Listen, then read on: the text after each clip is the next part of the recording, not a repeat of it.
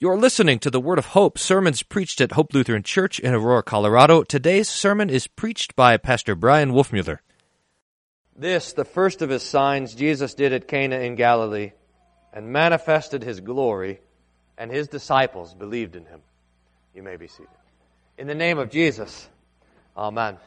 Dear saints of God, it was, St. John tells us, at Cana, at a wedding, that Jesus accomplished his first sign, turning the water into wine. And his disciples saw it, and they believed in him.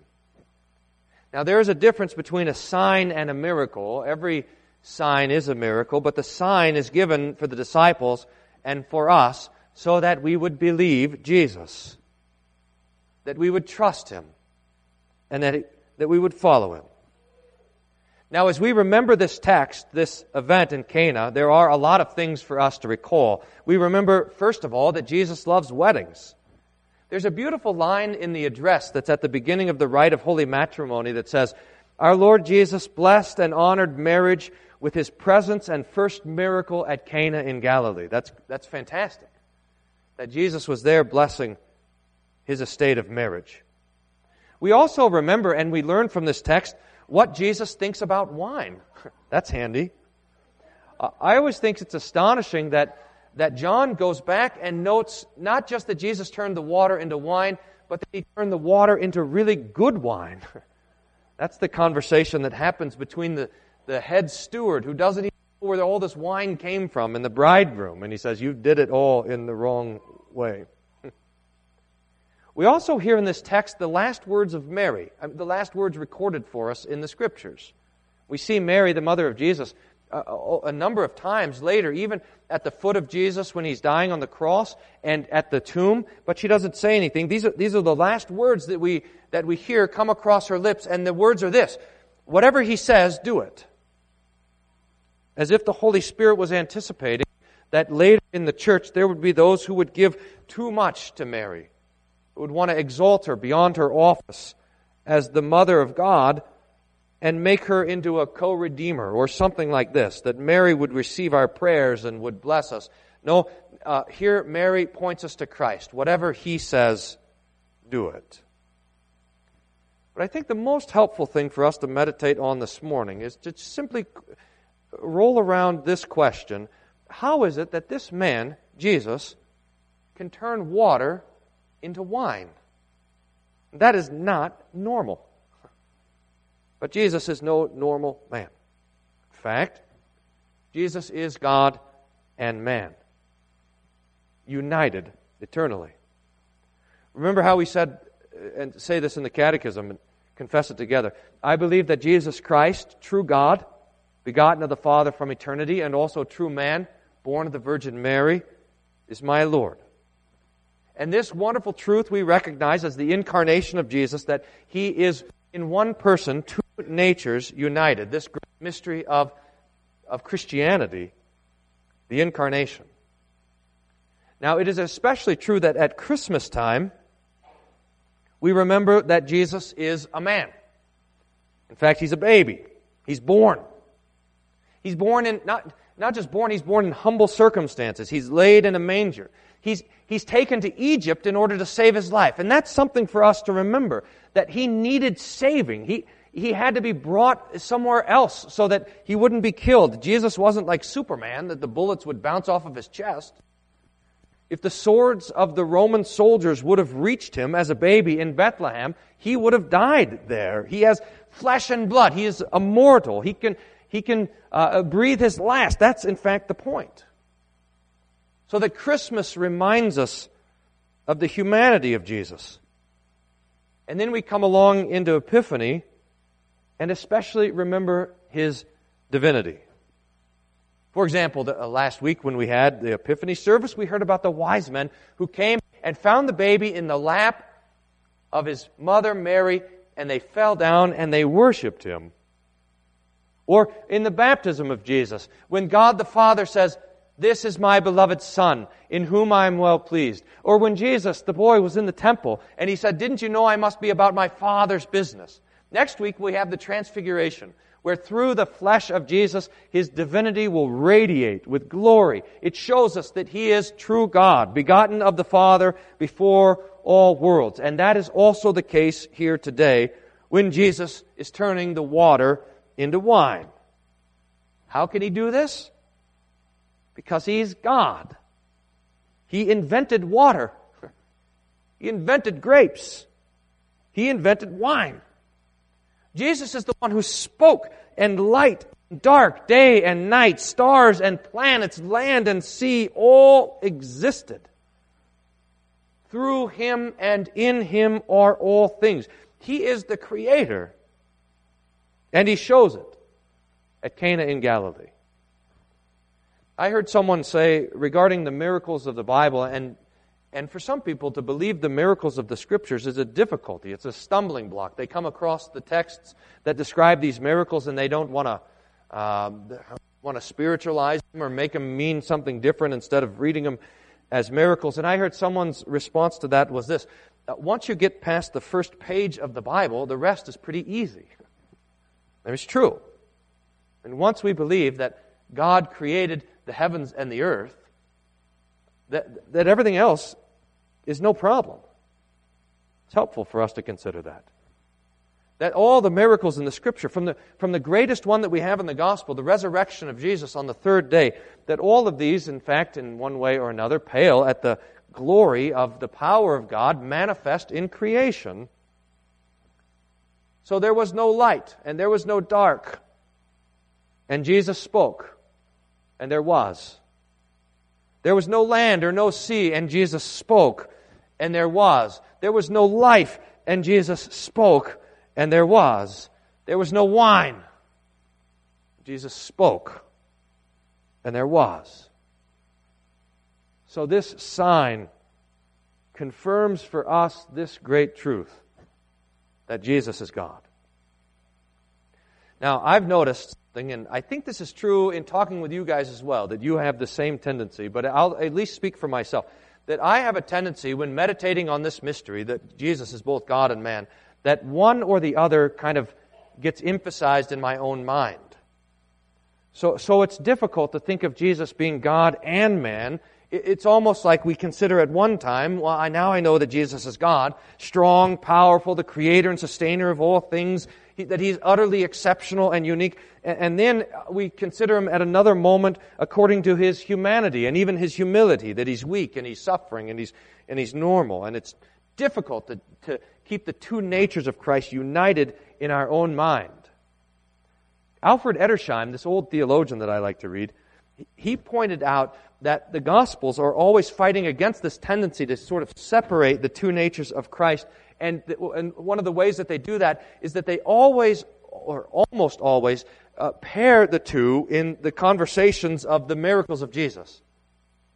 That, that you'll have a, a text that highlights the divinity of Christ, but right next to it will be a text or a mention of something that highlights his humanity, or vice versa. So, for example, when Jesus calms the water, you remember that moments before he was asleep. So you see his divinity and his humanity all bound up together. Or immediately after the transfiguration of Jesus, he says to his disciples, Now it's time that I would suffer. Now keep that, keep your eye out for that as you meditate on the Gospels and as you read through the Scriptures. That his divine nature and his human nature are always paired with one another. And we see it in the text today, in the sign at, and, and miracle at Cana, is that this miracle is, comes right after a conversation between Jesus and his mom, Mary. So that just as clearly as the miracle of turning water to wine is a testimony to his divinity, having a mother is certainly testimony to his humanity. Jesus is God and man, bound up to one another in this singular person. Okay, Pastor, we got it, but why is it important? That's the question that we want to push on today. Why is it necessary? My two favorite pages in the Catechism are the pages that have these two questions. Why was it necessary for our Savior to be true man? And why was it necessary for our Savior to be true God? We should be able to answer those questions, and we'll go through the answers that the Catechism gives. They're really quite beautiful. First, the question why was it necessary for Jesus to be true man? Two reasons.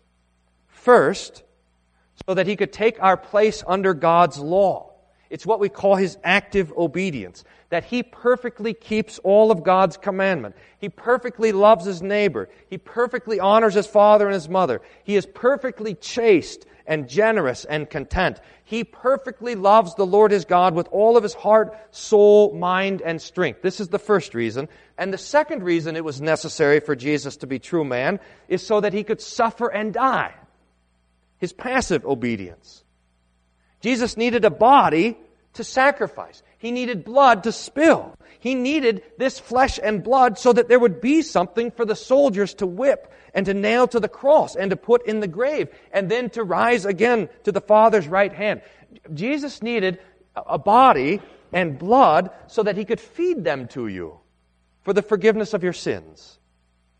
So why was it necessary for Jesus to be true man? So that he could fulfill God's law and so that he could suffer and die. And then the sister question, why was it necessary for Jesus to be, be true God? This also has two answers. First, so that his fulfilling of the law would be a sufficient ransom for all people.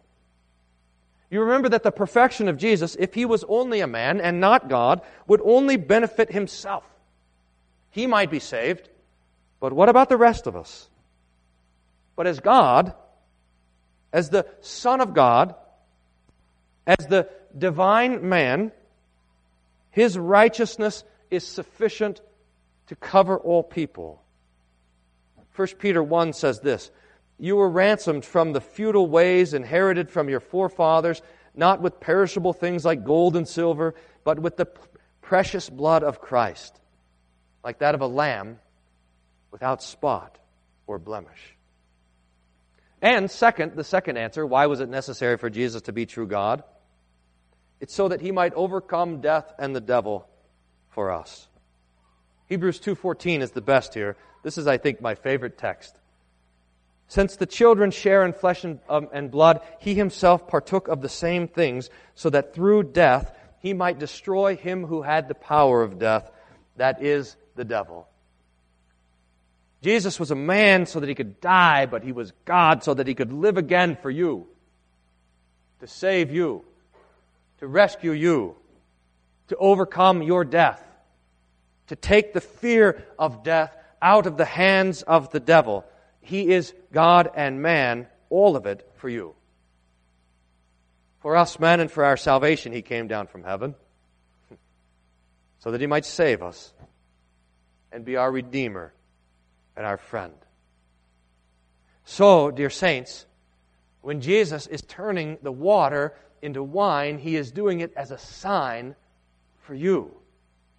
He's indicating that he is no ordinary man, but that he is God in the flesh. And this turning water into wine is only the beginning because he has better plans, bigger plans for you.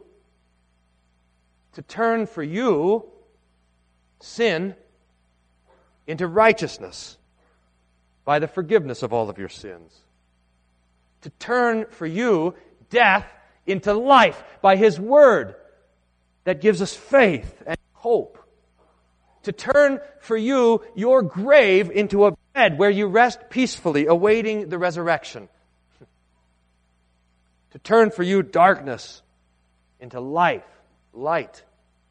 To turn unbelief into faith to turn dread into courage, to turn fear into confidence and comfort. Jesus turning the water into wine is only the beginning.